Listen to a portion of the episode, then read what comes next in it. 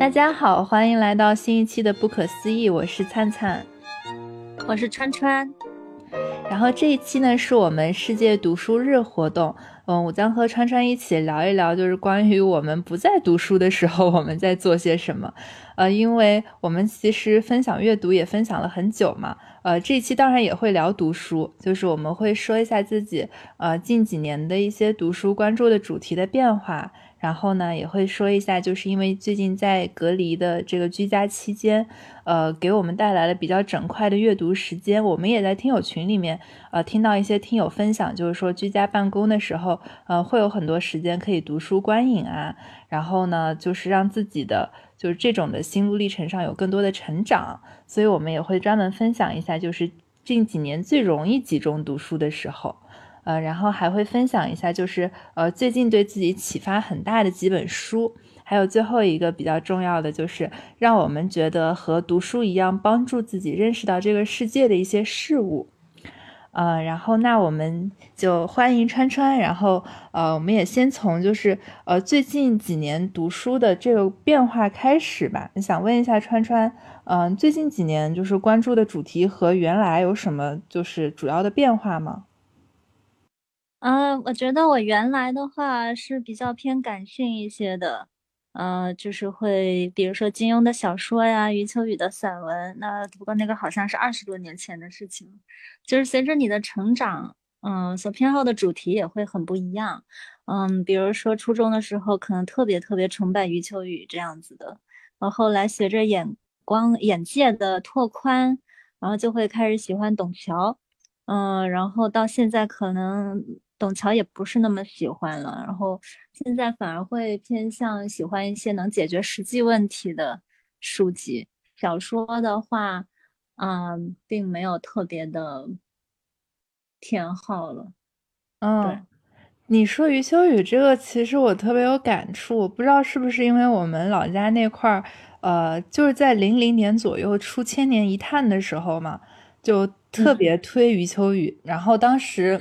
其实主流媒体也是比较兴盛的，然后就没有什么自媒体渠道嘛。我我其实这两天有想，就是也有突然想到余秋雨这个问题。然后你之前跟我，你今天突然提到，就让我觉得还挺惊讶的。我这两天想的就是说，因为现在有很多 vlog 的博主，然后就去写旅游啊这些，所以像如果。我在回想，就是去看，呃，当年看那个《千年一叹》，然后看什么《山居笔记》啊，这些时候也觉得他其实有些地方很有生活方式博主的那种感受。当然，就是呃，余秋雨老师他有很多就是关于历史文化的这些呃传承的这些说法嘛，呃，我觉得这些也是很难得的。但是就可能当我们就是。想去看外界世界，然后自己亲历过之后，可能会，呃，作为就是年纪小一些的人，会更注重自己在当时的那个此情此景的感受，而其实可能想就是想历史文化上的这些东西没有那么的多。对，我觉得当时看余秋雨的书是，呃，因为它是结合了历史文化和旅游两个元素，然后当时觉得是特别特别酷的一件事情。以至于后来我自己出来开始旅游的时候，呃，之前都要每一次旅游之前都要读很多关于这个国家和这个目的地的历史，呃，然后当我能真正站在那些建筑或者是面对呃那些文物古迹的时候，嗯，会还蛮还蛮有就是身临其境的那种感觉，然后可以呃联系到我之前对这个世界的一些认知。哦，对，就你之前给我推那个蒋勋写的《吴歌之美》嘛的时候，我就觉得那次旅行我真的是完全靠吴歌之美，然后去玩的吴哥窟，然后那次感受就特别不一样。而且你当时也给我分享，就是呃你在《吴歌之美》里面读到的一些句子，呃，可能它只是纯粹的就是景物描写的句子，好像你当时分享的是一个呃巨大的金顶吧，然后它是怎么样的，然后说回头回头看见那个金顶就望之悄然，还是一个什么样的这样子表述，然后说对对对对，然后说你那个应该是那个应该是呃一个一本叫做《真腊风土记》啊，对。啊，对，当时就是对对对，那个那个是一个嗯、呃比较典型的，呃一个比一个比较典型的，就是我我如何在旅游之前去钻研当地的那个文物文化古迹之类的。然后当时我就了解到，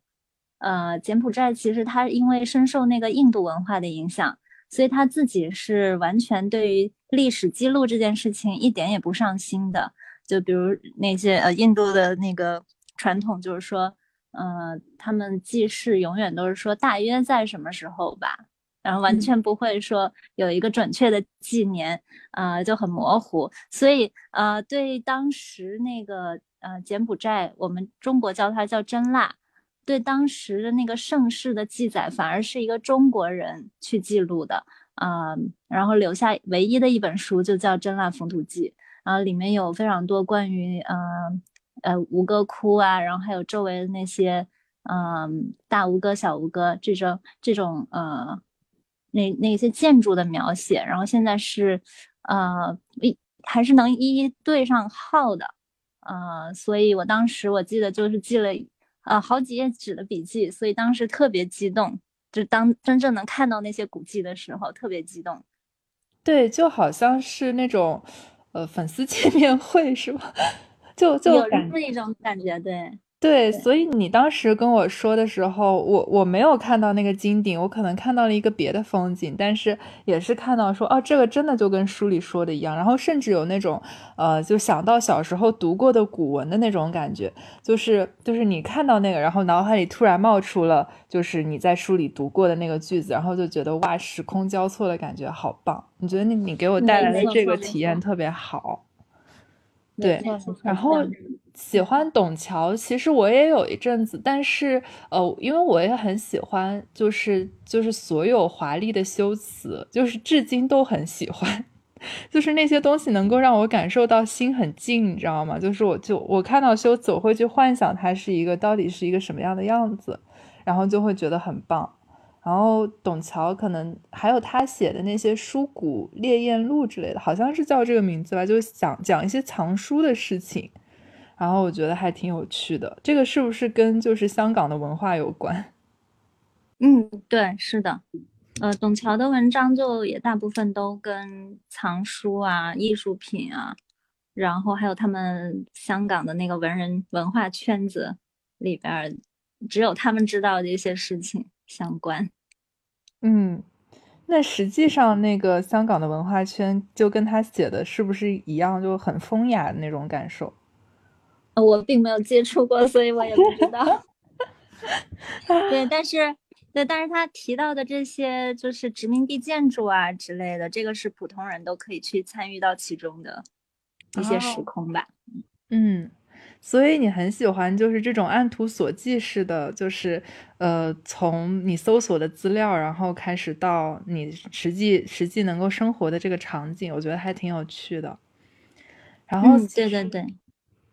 其实对我而言的话，嗯，这几年读书关注的一个变化就是，嗯，可能我的年限就拉得更短，就是我我跟两年前读书。呃，有什么变化？就是可能之前我读的书就是完全，比如说工作以后嘛，就是读专业书或者读那种平铺直叙式的书，因为我特别喜欢很直球的人，就是我不喜欢去猜测啊或者怎么样。就是虽然我得做这些事情，但是我会觉得直接给我的信息，然后呃由点到面的观点，然后非常严密的逻辑塔这些东西是我觉得特别美的。你就比如说，呃，就是可能像。三体里面说巴赫的音乐吧，就感觉像一件高楼，一幢高楼在自己的脑海里建立起来那种感受。所以我一直特别喜欢读工具类的书，就包括呃，可能一些就是什么，嗯，就是像那个费曼写的那种入物理学入门啊之类的，还有还有像。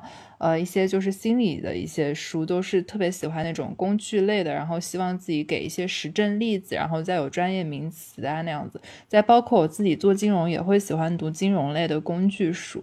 然后我会觉得，呃，就是之前就是两年前读工具书而言，可能对我来说更像那种呃读书的时候，就是读大学的时候，就是那种专心练级的阶段。然后因为在工作中保持学习，永远是能够帮助到我们的嘛。所以就能够呃给我一些就是在工作中前进的力量，然后或者是说在自己那个生活遇到困难的时候，就是就是前进的勇气，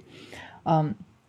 但是，呃，那段时间确实读小说就读的很少，然后之前还一直在节目里会抱怨说，其实我读小说就是不太多，然后读不进去，然后觉得跟我不相关，然后可能从呃去年开始慢慢读小说就读的多了起来，甚至现在会有一种读小说是陪伴的那种感受，呃，一开始会去读一些。嗯，像《陈春尘埃》这些短篇小说，还有《三体》嘛，这样子的作品。然后现在也会读一些就是偏情感主观类的，就像张爱玲的一些小说。甚至，呃，我觉得读小说对我来说最大的收获就是共情能力变强。就是，呃，就是可能我看到一个小说人物，呃，之前肯定会先带入自己的一个呃固定印象，就会觉得，呃，这个人不怎么样。就因为特别是张爱玲小说里面的有一些。呃，主角就会写他们就是卑微到尘埃里，然后就是没有办法做到什么什么样的事情，然后我就会觉得啊，心里就会觉得这不是我，这没有就是对我来说没有意义，然后我去体会他们的感受就觉得很无聊，但是后来就开始学会就是体谅别人的故事，就会发现他们的性格可能是在他们的这个大时代里面就是产生的。就像包括我前阵子跟川川聊《甄嬛传》，然后就说《甄嬛传》就是个职场。然后他们这里面 就是真的破解办法，只有说你把皇帝给熬死了，然后才能够破解。然后川川就说，对他那个比较，他那个就是一个比较恶性的竞争，也不是一个健康的环境，就是他们那种封建的呃王朝下面的一个缩影。然后那现在的世界肯定不像当时那么的呃无奈了，所以我们还是有解决的办法的。所以就其实我，哦，对我当时说的是那个。呃，就他们所有的悲剧，其实根本来源都是那个那种制度，这种专制主义制度，然后对个人自由的束缚，它是它是一个制度上的问题。所以，就算雍正死了，那还有乾隆，一朝一代都是在往复循环的。对，《如懿传》啊什么的，对，是的。所以就就感觉说可能会。体谅别人，然后就会体会别人的故事，然后也也希望能够从这些故事里面吸取到自己可能的人生经验。然后我觉得这个是，嗯，读小说给我的一个收获。我觉得你这个收获真的挺不错的，因为，呃，我觉得年纪越年纪越大，就是活得越长，然后就越知道人是人是一个就是他成长环境的产物。然后因为你的。你个人成长是有局限性的嘛？因为你，呃，时间有限，生命有限，就只能接触这接触到这么多的人和这么多的事，然后有那么多的，就是世界这么广，有那么多的面，你是接触不到的。然后这些的话，其实可以啊，在小说里面去接触到，因为小说是也是现现实生活的一个反射。对，我觉得你的这个总结特别的好。然后其实像我们俩生活环境还是比较相近嘛，呃，我们可能会看不到世界很多好的或者坏的角落。然后我就觉得在读小说的时候，可能就是就是脱离自己的这个生活环境，然后发现哦，原来世界是这个样子的，然后觉得很神奇。嗯，然后还有就是呃。还有一个变化就是，其实感觉确实是在呃工作以后，可能读诗歌和散文会变少了。你你会有这种感受吗？这肯定的是没错，就是呃，像我一开始说的，我觉得我读的东西是越来越经世致用了。嗯，对，然后那种高山流水的东西越来越少，就纯纯粹情绪和纯粹情感体验的。这一类确实是越来越少了，嗯，然后我觉得这个也无所谓好或者坏，呃，这个这个的话，我觉得就是，嗯，但是也确实它是一个比较鲜明的一个趋势吧，而且我觉得这是，呃，会继续下持续下去的一个趋势，嗯，可能我觉得也是因为年岁渐长的话，眼光和格局也都变大了，然后就不会太专注于呃自己的情绪。或者自己的情感上面，嗯，再加上我觉得可能我也，呃，就是刚才也漏说了一点，就是嗯，我越来越读的多的书，可能也会偏向于像心理啊，然后情绪这方面，特别是管理自己的情绪，啊，跟自己独处的这么一类。嗯，所以我觉得在这方面，我可能这种情绪管理的技能是越来越越来越好了。嗯，然后这些会造就一个这样子持续性的趋势吧。对。啊，我觉得你这一点对我的影响特别好，我也能觉得自己最近就是情绪越来越稳定。然后，但是其实我刚才为什么，呃，包括我今天列的时候，为什么会想到说读诗歌和散文？因为我记得原来其实你分享的一些诗，可能就不是那种我们必读科目里面那种大热的诗，但是你分享起来就会让我读起来觉得有一种心很静的感受，就是真的非常雅致。呃，就包括我最开始接触。天心月圆春华枝满这样子是原来就是看你的那种博客空间，然后我就会觉得哇，对，因为因为其实我比川川还是有一个年龄小小的年龄差在，然后我就会就他其实对我这方面有很大的那种启蒙作用，我会觉得 没有这么大吧，但我觉得真的很珍惜。然后你当时是怎么会就是是因为读金庸吗，还是怎么样就会接触到像这种天一法师？嗯。没有，我觉得这是一个天生的触感，可能就是，呃，就是像有些人对音乐特别敏感呀，有些人对绘画、对颜色，嗯，对声音之类的。然后我的话，可能小时候就是对文字天生比较敏感一些，就每个人的天赋不太一样。嗯，对的。然后我觉得就是还有一个你的经历让我。就是现在回想起来还觉得特别棒，然后我有时候也会尝试践行的。就是你有一次也是看你的一个社交社交软件上的一个什么消息吧，就是说你坐坐火车还是等火车的时候读完了一本唐诗，然后就是我忘记你当时你还记得你是怎么样描述那件事情，但是那件事情给我的感触就是一个很雅致的画面。啊，说实话，我并不是很记得这件事，但是我觉得以我小时候的性格，这种事情不出奇。就是对，就是比较浪漫主义的色彩在里面。是的，就会倾向于倾向于把生活，嗯，去诗化。我最近其实也是会有一些读诗的时候，就是就纯粹是诗歌，然后我觉得其实。就是诗歌的这个概念，在我脑海里就特别的浪漫。就比如说前段时间，呃，我们有另外一个就是主播节目，然后邀请我们去读一首诗嘛。然后那阵子其实我是刚开始居家，就是居家办公，然后心情是有一点 down 的，然后。但是我就想着说，今天我有一个任务，就是对方在催我说，你今天要录一首你读的诗给我。然后我就觉得这是一个好浪漫的命题。然后我那天其实就是在选诗，然后读诗，然后再把它那个制作好发送出去。我就觉得是一个特别有仪式感的事情。然后那天其实读的是那个余秀华的《月光落在左手上》。就是里面写的一首诗，对。然后余秀华这个人也是很神奇啊，就是他并不是那种科班出身的那种文字工作者，然后但是他就他就把自己的那种乡村生活、自己生命力的感知，就真的就是生命力这几个字贯穿他所有的诗歌创作，然后还有直白和雅致的那个中和，就是他能够表达出你的情绪，但是他表达的方式。就是他能够直接表达出你的情绪，但他表达的方式又极其的典雅那种，然后他也不是用什么高深的语句让他显得典雅，然后我觉得余秀华就还是挺神奇的。对，我觉得余，我觉得余秀华是个，嗯，非常有力量，然后很真实，然后特别能给人以启发的一个人。呃，就是我主要讲的是他，我觉得他是一个呃特别独特的结合体，然后填补了很多就是我们惯常思维中的空白。就比如说你很难想象，呃，就是他这么一个身体可能身体方面健康方面有残缺，然后相貌也不是那么的，嗯，衣冠楚楚的一个女诗人的形象。可能以前我们的想象都是像。林徽因这种才是女诗人，冰心这种才是女诗人，然后一个个学富五车。但其实余秀华的话，她啊，大家也知都知道她的背景、出身还有学历啊，但是这么美的文字居然就是能在她手底下绽放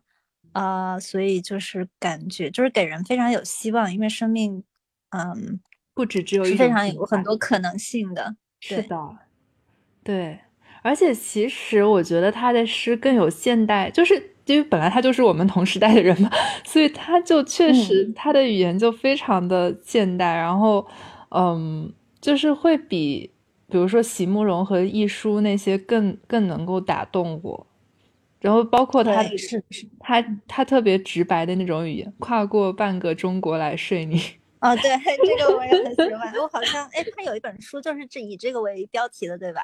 应该是，就他可能有个诗集之类的，就是用这种标题啊，因为他每一首诗的名字都可以作为他诗集的标题啊，我觉得特别棒。嗯，对我，我们是不是还讨论过应许之炮这个主题？那个应该不是他提出来的，但是，但是这这个这是同一个概念。这是同一个概念，就是这种，就就这种这种这种奔赴的感觉，然后生命绽放的感觉。对他描写爱情描写的非常直白的写出。对他描写爱情，其实因为我是读了就是小半本他那月光落在左手上，然后选的一首诗嘛。然后他除了描写爱情之外，他也会描写他就是家乡的什么小黑狗啊什么的那种乡村生活的一些体验。然后我觉得特别棒，就当然我们就是像我跟川川开始了解他，肯定是因为他的情诗嘛，然后还有比如说他的什么我爱你啊之类的那些诗，然后我记得在就是刚开始疫情，就这整一个疫情刚开始的时候，我们也是说期望送给春天的一首诗，就是读了一首那个余秀华的我爱你，然后我就觉得对他的爱情诗特别打动人，但是他也有就是就是其他的感情方面，然后我觉得这些是很。很有生命力的，然后我觉得对，可能就是，但像川川刚刚说的，就是可能最近纯就是纯粹情感体验的东西越来越少，但这是一个比较中性的事件吧，也不能说它是好还是坏。我记得我之前有一阵子就是就是有点就是恋爱脑上头的时候，会去读那个叫什么，我就是读一本诗集叫《我想对你做春天对樱桃树做的事》，然后它是一个就是各个国家就什么。呃，也不是各个国家各个区域吧，就是它分什么爱尔兰啊，然后分什么美洲啊那些，就是各个区域的诗人，然后他们写的一本情诗集，然后就，然后它插图啊装帧就各种漂亮，然后每天就读一首诗，会觉得心情特别好那种感受。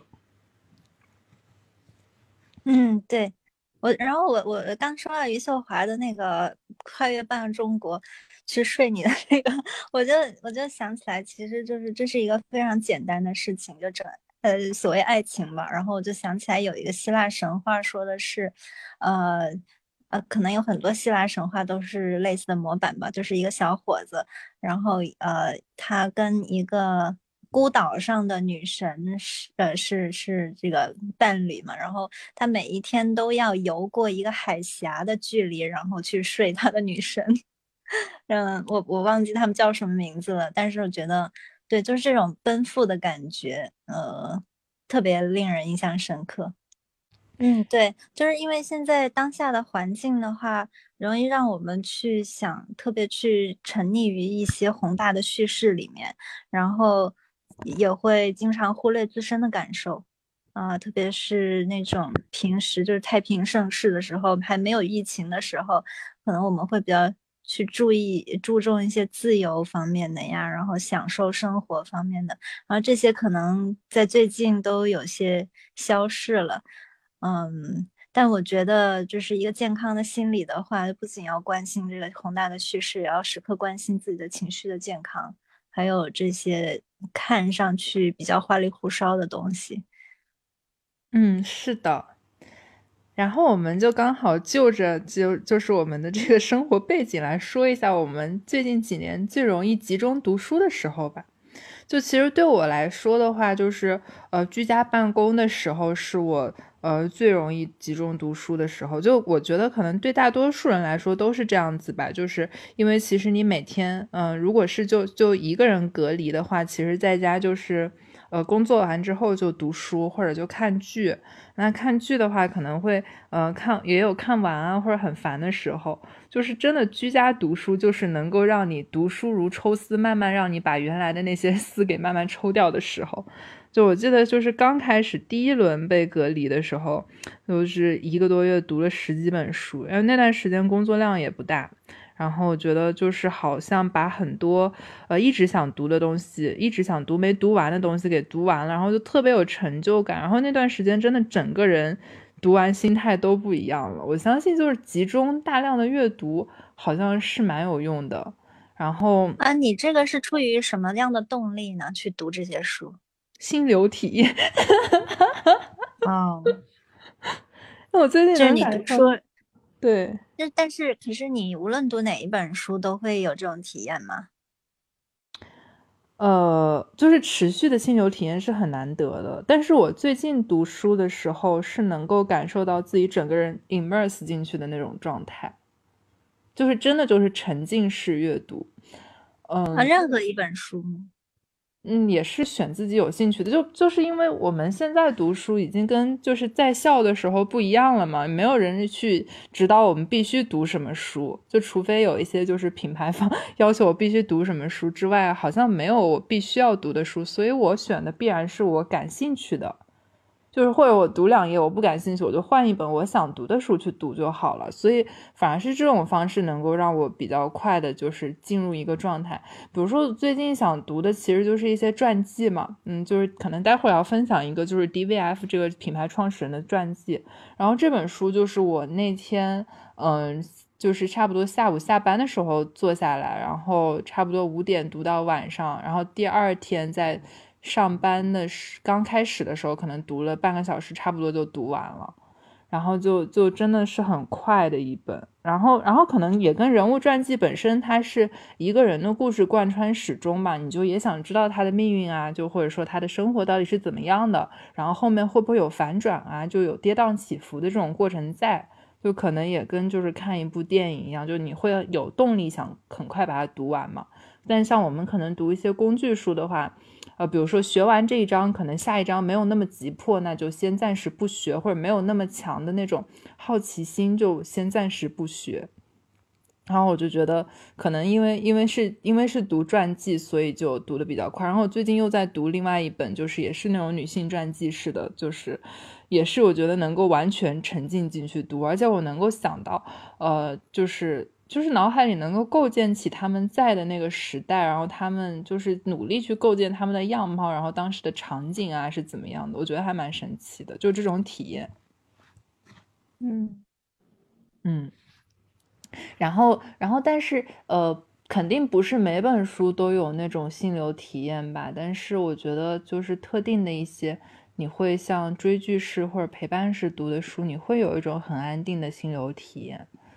嗯，所以，因为我为什么问这个问题，是因为我觉得我很少有读书的时候得到的心流体验啊。当然，心流体验本身也很稀有了。嗯，可是就是就读书来说，我觉得，嗯，是这样子的。因为，嗯，现在的书还有可以阅读的东西实在太多了，然后大家的时间也很碎片化，嗯，都在争夺我们的注意力嘛。嗯，所以。所以，我读书，我现在读书的话，我的原则就是只会去读那些经典的东西，或者是大家就是真的都非常推荐的书，我才会去看。而而且，就算大家非常推荐，我也不一定会，呃，真的喜欢。可是我，嗯，现在坚持只读那些经典的东西，是因为它毕竟就是时间沉淀下来的，然后，嗯，就是经过前人的筛选。几或者比如说几百年的这种筛选，像 Jane Austen 的这种，嗯，然后这这样就导致了我一般不会去读那些流行的书籍，嗯，然后所以我现在会去读的书也非常的少，然后除非就是说我特别想去寻求一些答案，啊，然后又经过一些大家的推荐，我会去特别的读一本书这样子，嗯。那你其实就是感受到心流体验是在什么时候会比较多啊？嗯，我现在想起来，其实是小时候读小说的那种感觉，比如说。对，我刚刚在想，比如说，对我刚才就想问你这个，你知道吗？我刚刚就 在想说，听听说你是读金庸读成了近视，然后你读这本书的时候，难道没有心流体验？我刚刚真的就脑海里在过这件事情，然后你问我读书怎么会有心流体验，我就觉得好惊讶，你知道吗？但是，对，但是这种，但是这种体验的话，我最近几年比较感受的少，啊，就还是小时候多一些。对。我觉得小时候会多，就是其实我，呃，高中的时候读书的速度真的很快。就是我，我，我，因为我真的会算，会去记录嘛。然后就包括我最近自己做阅读这个项目，然后那我也会去记录自己到底是有没有这个天分，或者是说有没有这个怎么说呢？我的我的我现在老板给我提了一个概念叫 intellectual curiosity，然后他就说这个东西很难直译，但是你一定要有这种好奇心在。但是我我觉得这个概念提出来还挺棒的，就是就他说这件事情的时候，我就想哦，好像是有这么个东西存在。然后我就觉得这具体是个什么意思呢？就应该是你对就是你对求知的一种向往吧，就是你好像。对，就像我刚才我我理解哈，我觉得可能这个每个人理解都不一定一样。然后就是说，呃，我我我的感受就比如说我我好奇 DVF 他的一生走向到底是怎么样的，他到底是怎么样经历过这件事情，他怎么创立的这个公司跟这些人到底是怎么样一个纠缠，然后我就会有这个好奇心在，然后就会想让我去探索它，然后去探索就不是说。我去看见他，我是想去挖掘他，你知道吗？就是我想知道他背后到底有什么，所以我会想去查一些他其他的资料去佐证他。然后再包括 DVF 本来是个时装品牌嘛，我也会想说，我再回头看，因为我之前也会去买他们的衣服什么，但是会，但是现在重新再看一遍，就是就带着他这个故事回头看，说，哎，那这个裹身裙真的就是这样子吗？它其实是没有有没有什么客观的弊端？然后它的那它的。就是成名，就是这因为这一款式而在时尚史上永垂不朽的那种感受。就是这个是偶然的吗？还只是当时的一个什么大力推广的事件之类的？所以我会觉得，就是这个是我能够感受到一个好奇心的时刻。然后包括其实我养猫，我觉得也有很多好奇心，就是。就是我我我刚开始养猫的时候，那那阵子就是就是今年可能前一月二月的时候吧，就是不怎么读，不不怎么读书，然后对什么东西都没有那种探索的欲望。但养猫就是因为猫在我家嘛，那我又一个人养没有办法，那我就得知道它这个行为是啥意思，然后怎么样，每天有点行为上的变化是怎么回事儿。我就会，我就觉得这个我也是有好奇心去解决，然后去挖掘它到底是什么意思。我我不会因为别人跟我说，呃，咕噜是他觉得舒服喜欢你，我就相信咕噜是对的。就是 我会我会先去自己挖一下，当然也不是说这件事是好还是坏，但是我能够感受到一种旺盛的好奇心来驱动我做这件事情。对，嗯嗯嗯嗯，那可能跟你我觉得这也是答案是一样的。对对对对，我正好想说这个，就是呃。就是对求知的一种向往，然后 对，然后就是不仅仅是那种呃什么像底层逻辑啊，就是一些比较宏大的，像政治经济这种的，还有还有一些就是生活 情趣呀这种比较呃无趣呃无用但是有趣的东西也是，嗯，是的，有趣而无用的，对，就像有一句诗，就是我特别喜欢的，就叫。啊，以识乾坤大，犹怜草木青，就是这个意思。啊，是的。所以你有了一个能够就探索这个世界的宏大的工具，但你去用它探索这个世界的可爱之处，也是蛮幸福的一个体验。对，就是不仅仅是拓展一个生命的宽度和广度，然后还有就是你聚焦在一个像绣花针针尖上这么一个小小的事物，也能引起你。就是喜悦的感受吧，啊，对，啊，这个描述好棒，嗯，那我们接下来先，嗯，作为一个阅读节目，先分享几本关于对自己 启发很大的书吧。世界阅读日切一下题，然后我我先来说一下最近在读的一本，就是呃欧文亚龙的《爱情刽子手》。呃，因为其实呃，欧文亚龙他是一九三一年出生嘛，他呃也活到了二零二零年以二二零二零零零年以后，然后呢，就是他是一个很德高望重的心理医生，然后因为他的年年纪比较大，所以他也特别会去关注一些呃关于死亡和生命的话题，然后也会有一些老年人去找他做咨询。然后包括他，呃，遇见的很多人里面会，呃，会有很多其实，呃，是因为惧怕死亡，然后体现出不同的，呃，心理表现，然后来找他做咨询。所以他，呃，把这些故事记录下来的时候，就显得特别的动人。我就很喜欢看这种，呃，就是比较有人生经历，然后写出来的一些事情吧，也是满足自己对未来的一个好奇心吧。然后，爱等于是他这是一个作为心理医生记录病人的合集吗？对，是的，嗯，是的。但是他其实只写了十个故事，然后那个应该也不能完全叫做病人吧。虽然他这里面几个都可能有明显的，呃，什么抑郁啊，或者是有一些其他的一些表现在，但是可能很有一些，呃，其实也就是普通的咨询者那样子，然后就过来请他做咨询，呃，然后。呃，其实我之前还看过一本他的书，叫做《一日浮生》，然后也是这种类型的，就是他都是以一个一个 case 的形态，然后来。来描述这个病人进来的时候呢是怎么样一个故事，然后呢他他描述的就是当然也是匿名了，然后描述说呃那这个咨询者后面他又讲了些啥，然后他自己的感受是怎么样的，然后其中他在学术上可能会做一些呃合理范围内的实验，然后去体验，然后自己在做一些医生上的反思啊这样子，然后一本书大概都是十个故事，然后爱情刽子手这个呃也是十个故事。然后，然后我觉得，嗯，当然，顾名思义，其实，嗯，《爱情刽子手》就可以看出来，就第一篇还是讲那个爱情嘛。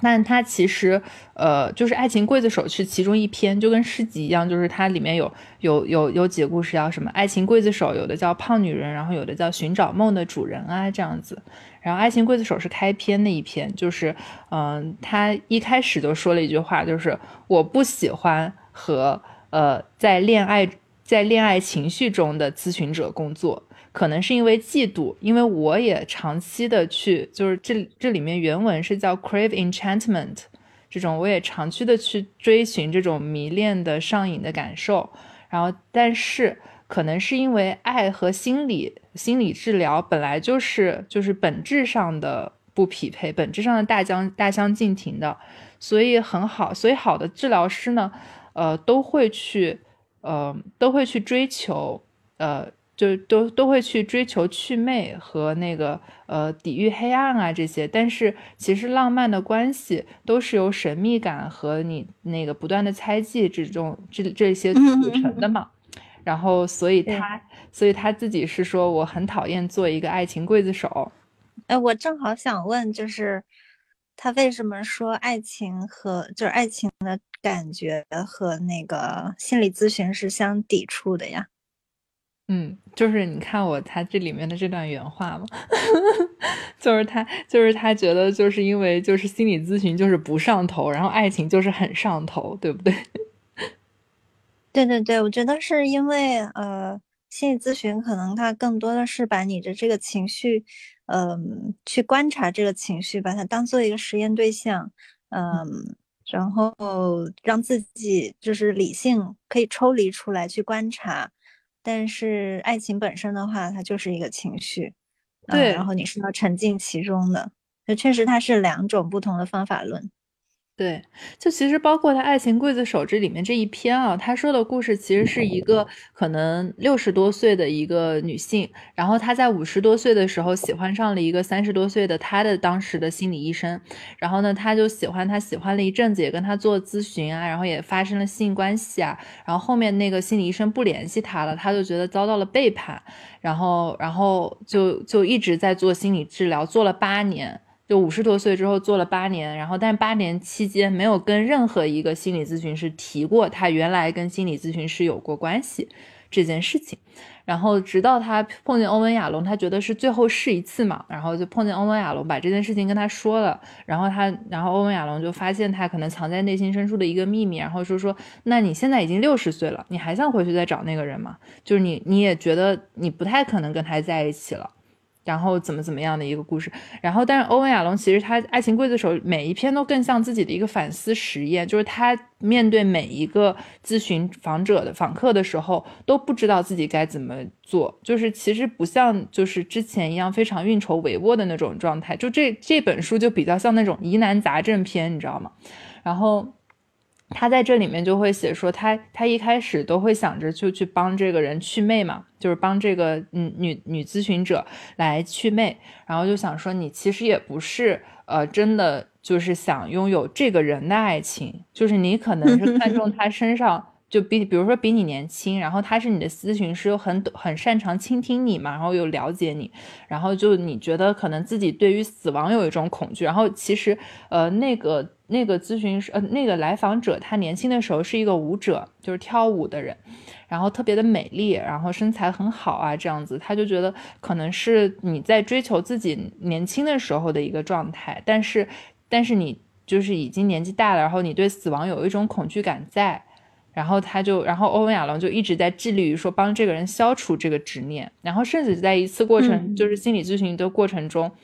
因为，因为我刚才提到的那个案例里面呢，就是就是呃，就是咨询者，就来访者的那个之前的情人，也是个咨询师嘛，是个很年轻的咨询师。那他听过欧文亚龙的大名，然后有一次呢，就是来访者就要求说，那要么我我跟那个人很多年，就比如说我跟前男友好多年没见了，那我因为你也是咨询师，我就以你的名义把他邀请过来，我们三个人一起来碰一下这件事情怎么样？然后他就真的邀请过来了。然后碰完那件事情之后，就那次见完面之后，就是这个来访者的，就是爱情的这个上头的东东西就被消除了。就是欧文亚龙告诉他，就很客观的告诉他说：“你看，这个并不是你讲的那种什么很伟大的爱情啊，或者什么东西，就是它只是你的一个执念。”然后他这个故事的最大的反转就在于说。这个欧文亚龙帮他消除了这个执念之后，这个女生的整个心理状态就崩溃了。就是她啊，她其实是有那个有老公，然后她老公也知道她这件事情嘛，就可能是那种开放关系啊或者之类的，就是或者老公太爱她了，也能接受她这一块吧。然后就类似于说，呃，就是。她就是整个人就状态就崩溃，然后每天就是也不爱就是打扮了，然后就整个人非常颓丧，然后也没有什么事情能让她提起精神。然后她老公还为此特意去找了这个欧文亚龙医生，然后说你把这个你把你的来访者治疗成这个样子，怎么怎么样的，然后摧毁了。对啊，都摧毁了。然后欧文亚龙就开始反思，他到底做错了什么。然后过了一阵子，那个来那个咨询者的老公又来联系欧文亚龙，然后说，呃，这人好像就是说，说我老婆好像变好了，稍微变得精神一点。然后说原因其实是，就是他跟那个他的前男友又又有一些联系，但不是那种暧昧关系联系，可能就当朋友的那种联系嘛。就这件事情能够让他就是保持活力。然后欧文亚龙就说。后面后面这个咨询者就拒绝去见欧文亚龙，因为觉得是欧文亚龙毁了他的原来的关系嘛。然后，但是欧文亚龙就反思说，其实你在找到一个好的替代品之前，没有必要消除任何人身上的执念，因为他的执念可能。嗯，就是表现出来是爱情，或者表现出来是呃什么抑郁啊，或者是说一些什么偏执啊这种东西。但其实他的执念可能是他的生理防御的一个机制，就是他是对他死亡或者他衰老的最后防御，然后体现出来就变成了那个执念。然后，然后其实就爱情只是一个载体而已。然后，但你没有一个好的替代品，或者帮他好好的解决，比如说我要衰老，我要死亡啊这些事情的。一个就是方法，之前你不要去消除那个执念，所以我觉得这个还这个观点还挺神奇的，然后让我觉得就是一个 aha moment，你知道吗？他说的替代品其实是执念的替代品吗？对的，执念的健康的替代品，其实我觉得是保护机制的替代品吧。就执念其实是你最后一道防线，你最后的保护机制嘛。我觉得这个其实跟那个，嗯，身体从未忘记里面说的那种 PTSD 是一样的。就有些人他的应激反应特别明显，就比如说他那个战后创伤特别严重，但你不能就是通过你告诉他不要创伤，或者你有什么东西，就比如说应激反应体现在什么，我离你可能一米远的时候你就觉得很紧张，你不可能让。不可能，就是说，就是强迫这个人说，我就是要离你更近一点，就是五十厘米那样子的距离，就是那样子的话，完全是破坏他的自我身体自我防御机制。然后就反而是一个不太好的表现，就包括就包括说那个呃红斑狼疮这种反应嘛，其实也是就是说你的自我防御的过激，就是应激的过激，但是你不能够说通过消除这个应激的过激来保护它，你只能找到一个更好的方式去替代他的那个印记。哎，那那你用另外一个执念代替原有的执念，不是继续的，就是像不是说一样吗？应该不是说用执念替代执念吧？比如说用一些什么健康的东西，我也不知道。就因为因为这道题，因为那个案例是无解的嘛，我就想是不是说可能用一个好。因为我想，因为我想那个他的那个女顾客，呃，不是在。他最开始得知这个真相或者破除执念的那一段时间是崩溃的状态嘛？但是他后来又变好了，呃，虽然他还是拒绝联系这个欧文亚龙医生，嗯嗯，但是但是他最终还是变得更好了，对吗？他的最终状态应该只是说精神状态变好了，而不是说他就放弃了他的执念或者他的性格里的一些。没有那么完美的部分，但是人无完人嘛，所以你也可以理解他就是好了。嗯，对，因为我在想，就是其实欧文亚龙也就是也只是在帮他认清真相。对，是的。嗯，对，而且感情这个东西本来就没有对错的，然后也无所谓什么完美的性格或者完美的人。嗯，我觉得欧文亚龙就是在。提供另外一种让他看待这件事情真相的一个角度，然后相信与否的话，也完全在于这个女顾客自己。嗯，所以说，我觉得就是联系到你刚才说的，就是关于爱情和心理咨询之间的这种紧张的关系，就或者矛盾的关系，就我觉得就是到了最后，就是爱情也好，其他情绪也好。他所有的聚焦点其实还是在跟自己的相处上面。其实这个女顾客她，呃，就是她处理不好的东西是在于她对这件事情，就自己对这件事情的态度，就是她对这段爱情的一个诠释。然后当她遇到一个别人对这段爱情的诠释不能够，呃，跟她的想法契合的时候，她的世界观或者爱情观，呃，受到了震撼。啊，然后确实是会有一段那么那么一段就是崩溃的时间吧，因为毕竟这个冲突是比较大的。但是我觉得引入其他的一些新鲜的观点，就是特别是其他的角度，也是这这是一件好的事情，就是让自己受到冲击，然后踏出自己的舒适区吧。然后也是我刚刚说的，就是说，嗯，像阅读这样子的训练，就是可以让自己。嗯，整个眼界变得开阔，然后拓展生命的宽度和长度、广度，这样升华，还有各种就是各种维度。嗯，哎，所以你觉得爱是一种近乎幻想的真理吗？嗯，不是，我觉得爱就是就是这这所有的东西，就是人对所有事物的感觉，就是包括爱情，其实都只跟自己有关。嗯。对，它是一个自己世界上有很多的那种，就是说健康的感情和不健康的感情啊。嗯，健康感情，你具体指的是？就是比如说被 PUA 的人啊，就有些人可能乐在其中，或者是说像那种施虐受虐关系，其实，呃，就是世俗意义上的不健康，对吧？嗯，对，就是所谓的不健康，其实就是，呃，还是反映在这个人自己的精神状态呀，然后还有他是不是一天到晚会怨天尤人呐之类的这种，这是这个意思嘛？就是最后反映到为什么说会说这个人的心理状态不健康？哦，对，所以，所以我觉得你的这个表达还是挺挺有意思的，而且挺挺不错的，就是。就是你终究只跟自己有关系，并不是说有一个什么世俗定义上的结果呀，或者这种东西。我觉得这个观念特别棒。对，这这反正这是也是我现在就是所持有的一个观点，关于啊情绪啊之类。因为我之前嗯也是在情绪管控方面非常有问题的啊，然后也读过不少这方面的书。嗯。我也是，我现在可太佛了，你们爱咋咋地。每个人成长的一部分吧，可能大家都有类似的经历。对的，我现在还会告诉别人说，你这样子跟我沟通是一种暴力沟通，你必须学会了非暴力沟通，你再来跟我沟通。就是你不能够这样子表达，你要陈述你现在的客观情况，你不能说你的感受，你只能说我的到底什么行为让你不舒服。嗯嗯嗯，对对，尽量去描述客观事实。然后对，然后把情绪作为一个嗯，作为一个客观的东西去观察，然后就会发现它是会慢慢消融的。嗯。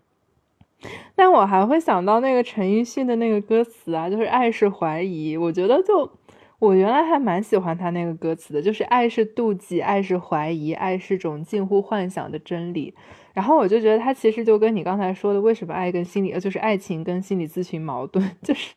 你这些东西跟心理咨询就是很矛盾。就是如果不妒忌，然后没有占有欲，那就我感觉还是少。然后。怀疑好像也很正常啊，就是就是爱情的话也，感觉蛮正常的。哦，对对，我觉得这个无所谓正常不正常，觉得这所有一切只要是发生在这个世界上的，呃呃，所有东西其实都是正常的，都是可以去解释的，嗯，可以去理解的。因为对对，就是就像你说的，就是共情的能力，共情它是一种能力，就是你要试图着去理解的话，确实大部分的事情都可以去都可以理解到。嗯，对。然后我再开始分享我的第二本书。好的，刚 就是刚才说到的这个呃 DVF 的这个自传，就是呃戴安。冯福斯丁堡，因为这个是一个德语后缀吧，所以就可能还是 读中文，就也就是 DVF 这个创始人。然后后面我们会专门开一期书，然后说这个可能会说一下这本书的内容吧。然后其实他还是就蛮推荐吧，最近对我来说就是很有启发，就是他从比如说嫁给王子到独立创建时尚品牌，然后哦当当然就是也包括呃跟王子离婚，然后有一个多年好友，然后呢呃。在就是中途也去探索了自己的波西米亚情人，然后还有什么就是呃，他巴黎的一个情人给他的就是反馈特别糟糕，让他到了一个人生低谷，然后最后呢又跟自己的就是多年好友在一起了，就是他的感情生活非常的精彩，然后。但确实也有很多，就是作为一个女性，她可以去看到的一个视角，然后我觉得特别棒。然后她的社交故事也很精彩，就是因为 DVF 作为就是在这个呃社社交圈层的人嘛，他就也会接触到很多明星大咖，所以他会用一些就是比较一手的视角去写，比如说呃，他觉得。很多女性不只是有漂亮女性的身份，她们还有她们想做的事情。然后包括其实，呃，像 DVF 本人她自己一直不觉得，就包括可能她成长期间也没有人这样夸她，就是说她一直不觉得自己好看，她觉得自己是最有趣的人。然后在这个过程中，可能她回翻自己以前的照片，就会发现，哦，原来其实那时候也挺好看的。嗯，然后呢，他就是呃，觉得女性就除了她们漂亮之外，要有自己想做的事情，要有自己呃有趣的一面，就是不然的话，只把好看作为自己唯一的价值是呃，就是让会让生活变得很无聊，然后日渐枯萎吧。然后他就会写，就是一些像呃安吉丽娜·朱莉和奥普拉呀这些女性给他的启迪，然后也让人收获挺多的。然后其实我本来是抱着一个读爽读爽文的心态，然后去读这本书，然后读完前面之后，翻到后面什么他的事业篇，然后已经不想读了。但是我后来发现他的事业篇更精彩，就是他会写，就是他的整个事业发展真的跟美国梦就紧密相连，就是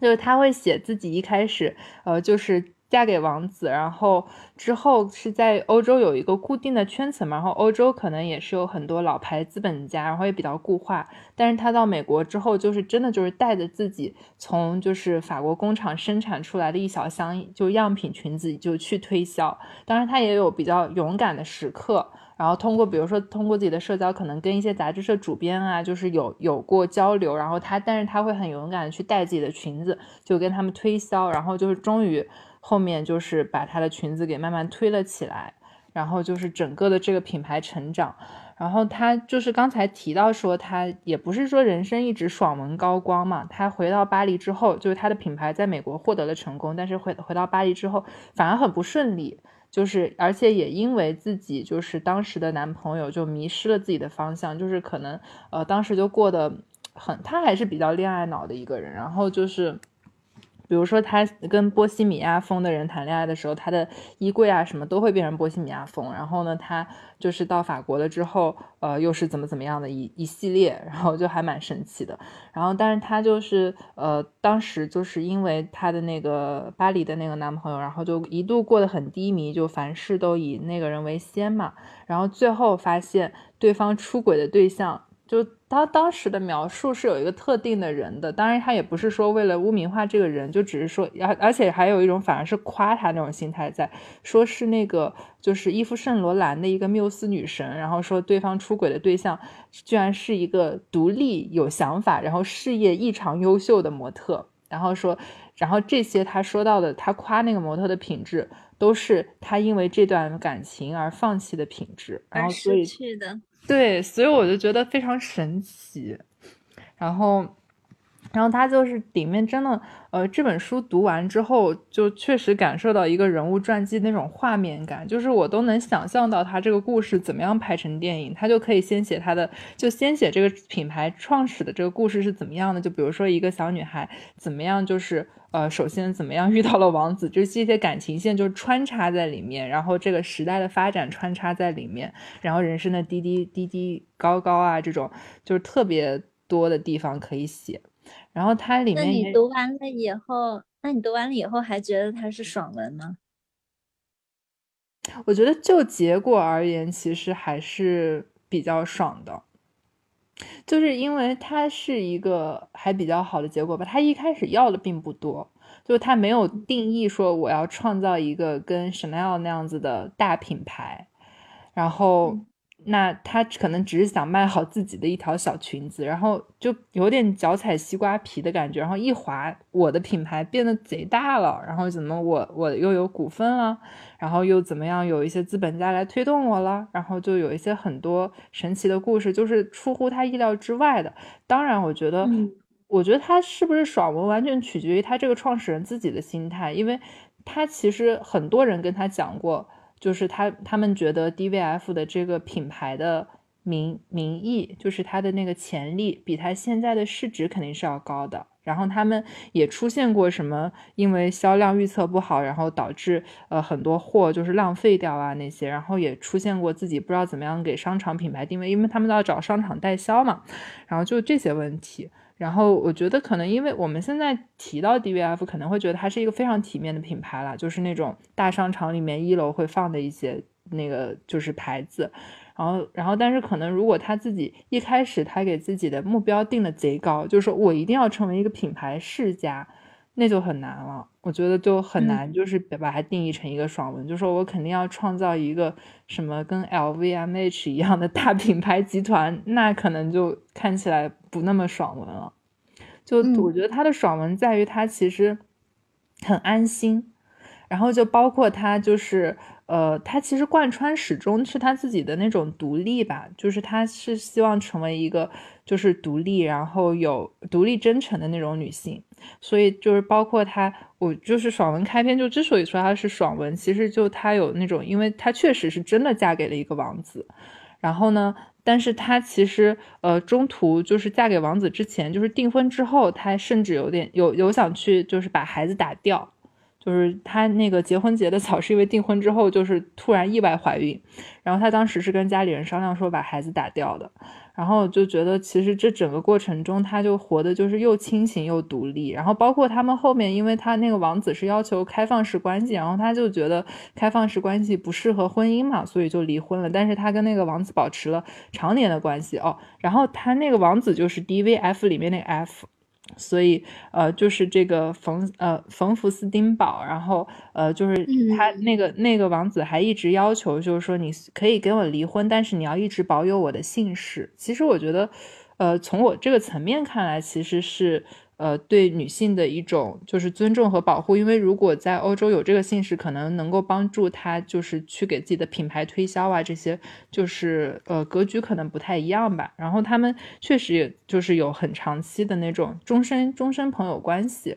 然后呢，在他最后就是我看到那张最后他跟那个他的好友就是巴里结婚的时候，他还给那个他的前夫写了信说，呃，我希望能够得到你的祝福那样子，我就觉得很神奇这件事情。嗯，所以我觉得很多时候就是嗯，纸面上的这种夫妻关系或者任何关系，嗯，不并不是那么重要，就实际上人与人的连接和这个情感的深度才是最重要的。啊，我好喜欢你这句话，是这样的，真的是这样的，所以就是要跟就是更多的人产生那种，呃，就是更深刻的关系吧。嗯，对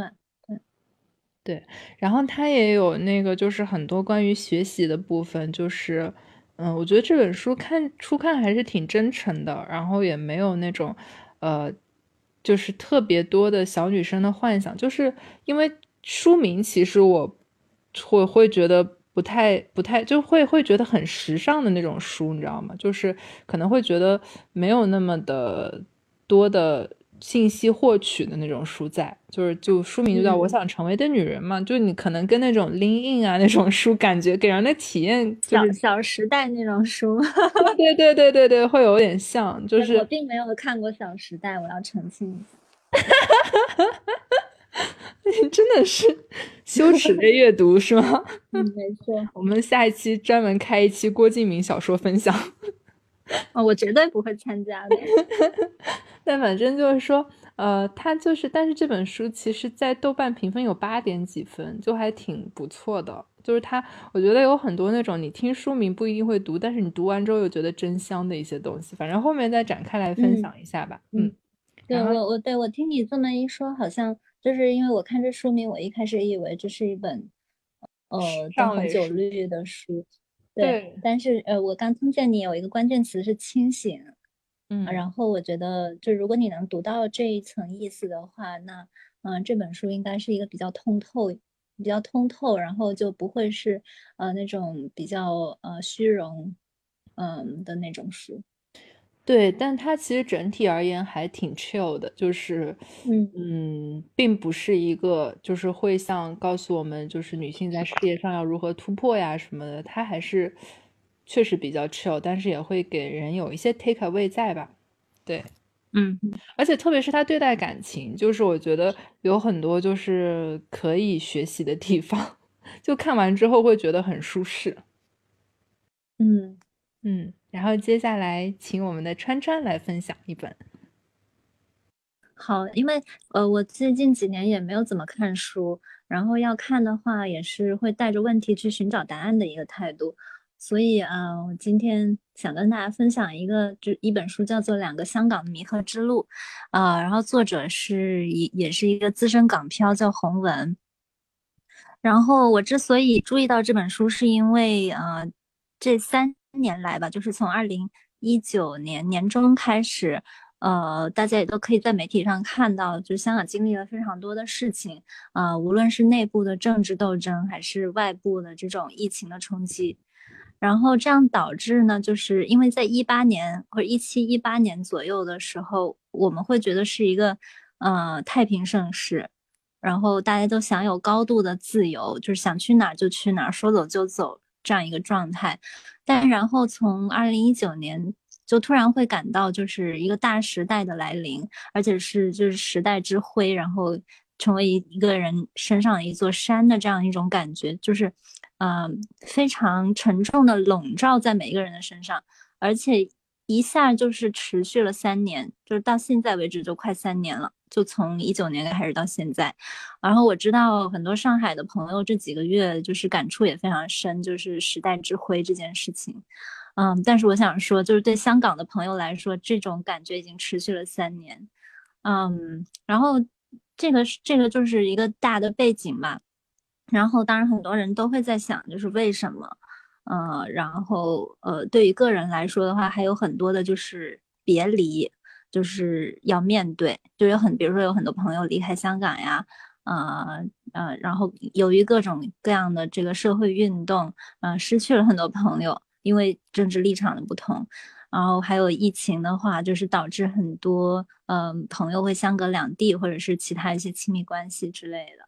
嗯，所以就是对对个人方面有很多呃负担，就心理方面的负担，就无论是呃经济啊还是什么的，就是我我知道很多人就是会嗯在更呃基本的这些社会需要方面可能会就是承担非常大的这个重负，呃，但是就对于每个人来说，心理方面也是一个很大的负担吧。所以呃，我想这个是一个在香港的朋友。嗯，是，都是呃深深有体会的一个，嗯，大家共享的一个情绪。然后在这样一个背景下，我就会去想寻找答案，就是为什么会变成这个样子。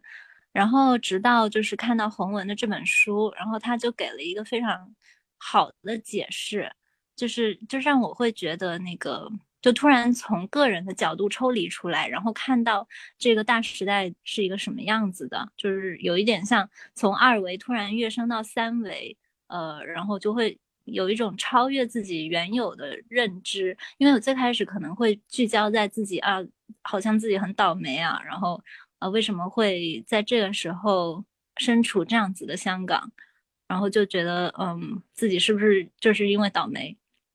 但是他这本书的话，就给了一个很理性的呃分析，然后他主要就是说，呃，香港的话，它是呃为什么叫两个香港呢？他就说，嗯，有一个是一号香港，有一个是二号香港。然后一号香港的话，就是它作为国际金融中心的一面，然后它把所有的繁荣和发展，嗯，都集于一身了，嗯，然后它是因为因为。大家也知道，香港的特殊金融呃中心的地位，就是作为内地和国际上的这么一个连接，呃，然后呢就带动了就是以金融业为主，然后还有法律啊、会计啊这些的，嗯，然后这一个这些所有的就组成了一号香港，然后它给人的感觉就是，嗯，就是一直是非常嗯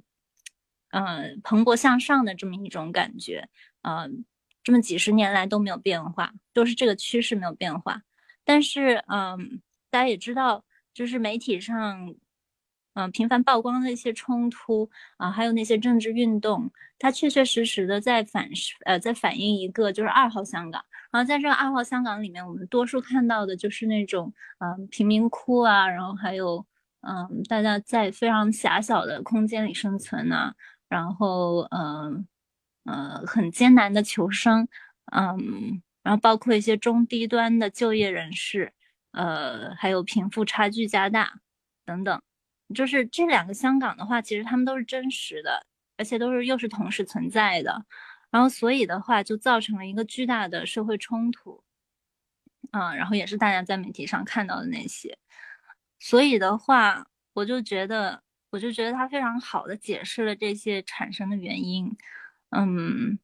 然后它里面，它里面的话，就是有一些观点会让我有一种啊恍然大悟的感觉。就比如说，他有一个观点是说，那个，嗯，就我们现在不是一直在推崇呃大湾区这个概念嘛？就说互联互通，然后整个呃产业又如何融合呀之类的。嗯，所以就是像这样和其他的一些就是呃 insights。然后让我觉得这本书就，嗯，澄清了很多我一直以来想不通的问题，然后答疑解惑，对，帮我答疑解惑，然后也就是非常契合我那种想要因为一个问题去寻找答案的，嗯，这么一个读书的理念。嗯，好呀。其实我最近看的那个小片片说大片，最近在讲那个经销大厦，是 TVB 拍的一部剧。然后它其实呃是有点小恐怖片性质的一个连续剧了，但还是呃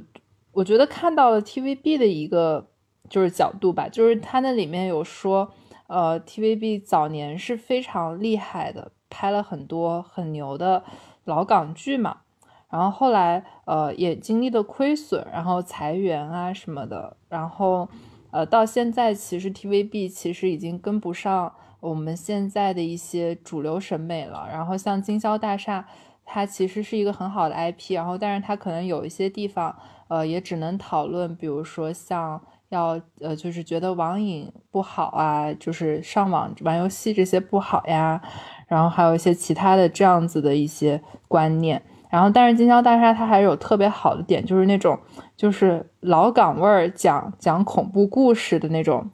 点，还是真的就是没有办法替代，就是跟时代潮流没有什么关系，就跟流行时尚没有什么关系，就是它的一个特色在。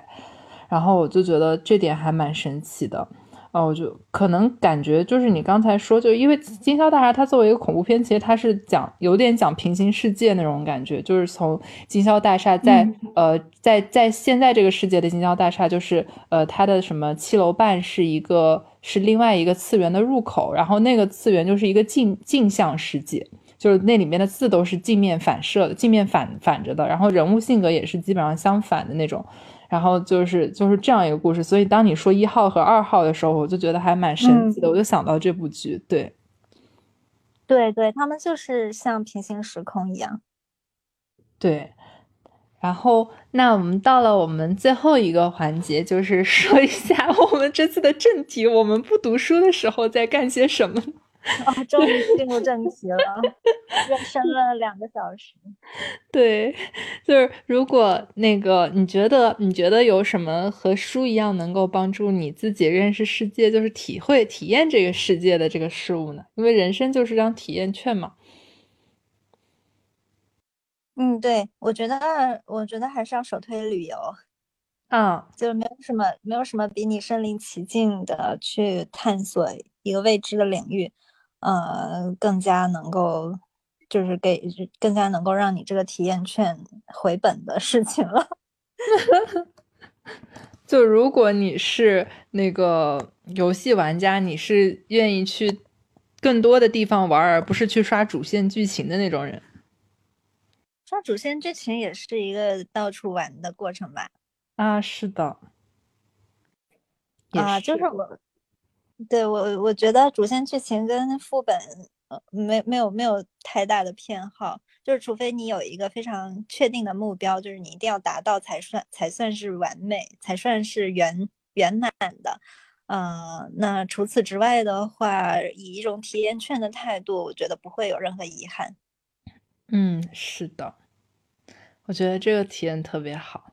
我觉得和书一样帮助我认识世界事物，真的有猫，就是人和猫吧。人肯定能帮助你认识世界，就是它的层次。然后还有很多不同人的生活。我现在我觉得我现在有一个变化，就是我不太会就是批评这个人好或者不好，就是我会在想说，呃，你这个行为确实不好，但是你好像做这个行为你也没有办法，就是基于你的。就是所有的故事，就我知道的所有的故事，你可能只可以做这样的行为，然后这个行为对你来说也是最好的。虽然给我体验不怎么样，但是我觉得我能就是理解你做这件事情，就这种感受。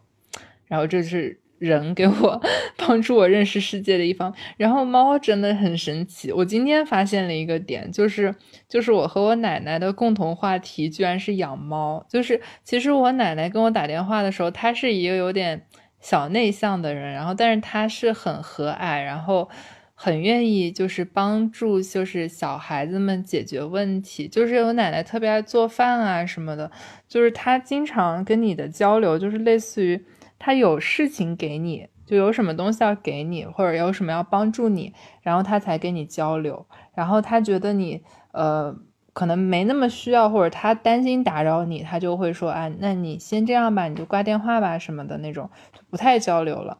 然后他今天就想到一件事情，突然打电话给我。就一般我跟我奶奶打电话，可能就是两三分钟，基本上就嘘寒问暖，然后就是注意多穿衣服啊什么的。然后今天就是聊到一件事情，然后就突然就说：“因为我今天我的猫又抓了我一下。” 然后我就跟我就跟我奶奶说，就是我最近的猫怎么怎么样了，因为我也在家里隔离嘛。我说还好有小猫的陪伴，然后说最近我的猫好像发情了，然后就是它是不是生完孩子就会好？然后我因为我因为我奶奶他们那家也养猫嘛，然后呢，它跟猫相处也挺好的，而且他们的猫是。就是完全的那种，就是乡村猫，就是它没有做过绝育什么的，甚至生了一窝小猫崽。然后我就问我奶奶，我说我奶，我就说我的猫好像最近来例假了。然后就是说，那它来例假了，是不是就会有一些情绪不稳定或者要闹啊什么的？然后我奶奶就是说出了一句所有家长都会说的话，就是生完孩子就好了。我当时就，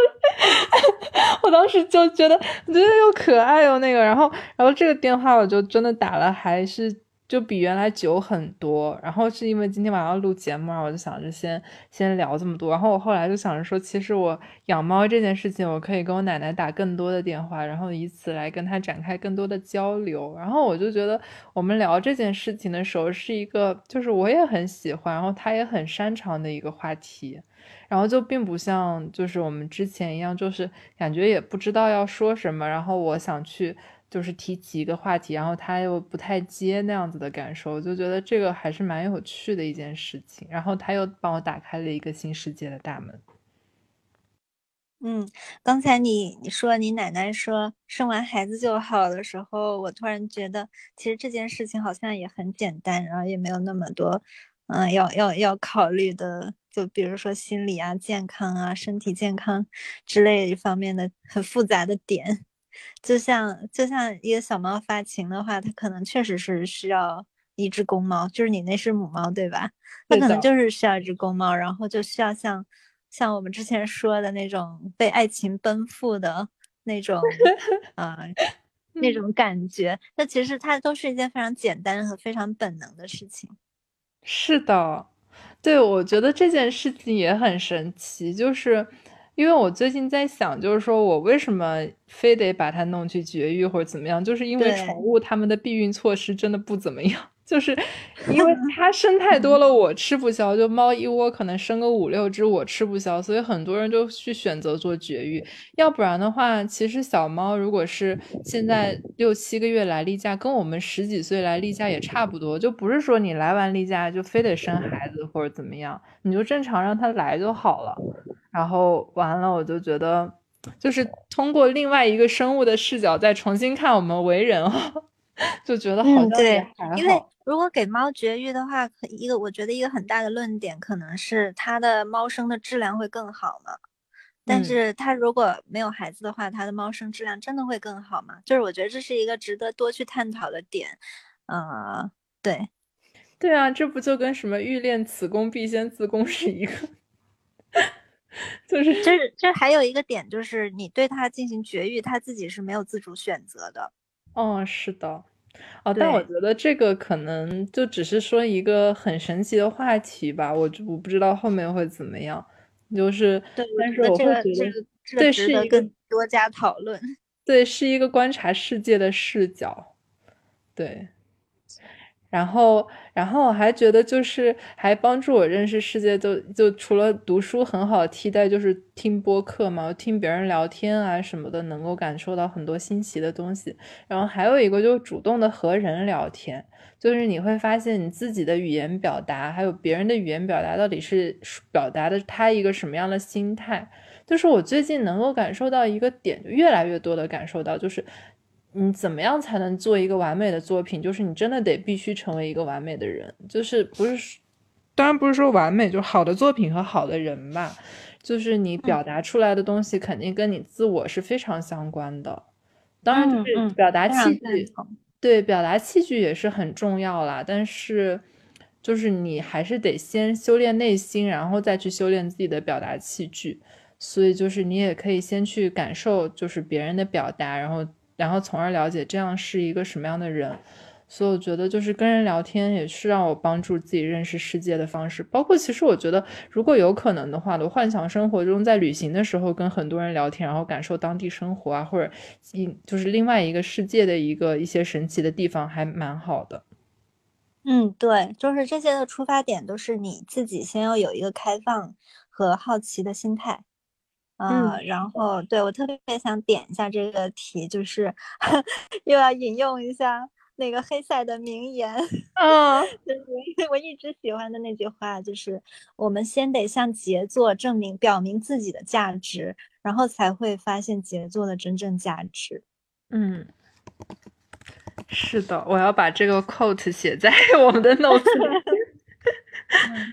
对，就是就是所谓就是一种由易入道的一个过程。就是如果我们把每一种记忆都看作是一个修行的道路的话，那这句话就这为什么我这这么喜欢这句话？它这里面的杰作就可以换成任何的东西。就比如说放在运动上面的话，就是你首先。你首先得有这么一个决心去呃做这项运动，然后就是比如说表呃像你要像一项运动去表明自己的决心和潜力，然后你才能在这个运动里面体会到真正的快乐。就是杰作这个东西，这个词可以换成任何一样东西，嗯，但是我们最重要的是自己要有那种啊持有一张人生体验券的心态。嗯，是的。就是人生体验券这件事情，真的就是我我我听听，我就其实之前换工作什么，我就是听到就是人生就是张体验券，你想做什么事情，就是你真的就是要获得更多或者是说更深刻的体验才行，不要做一个人生的旁观者，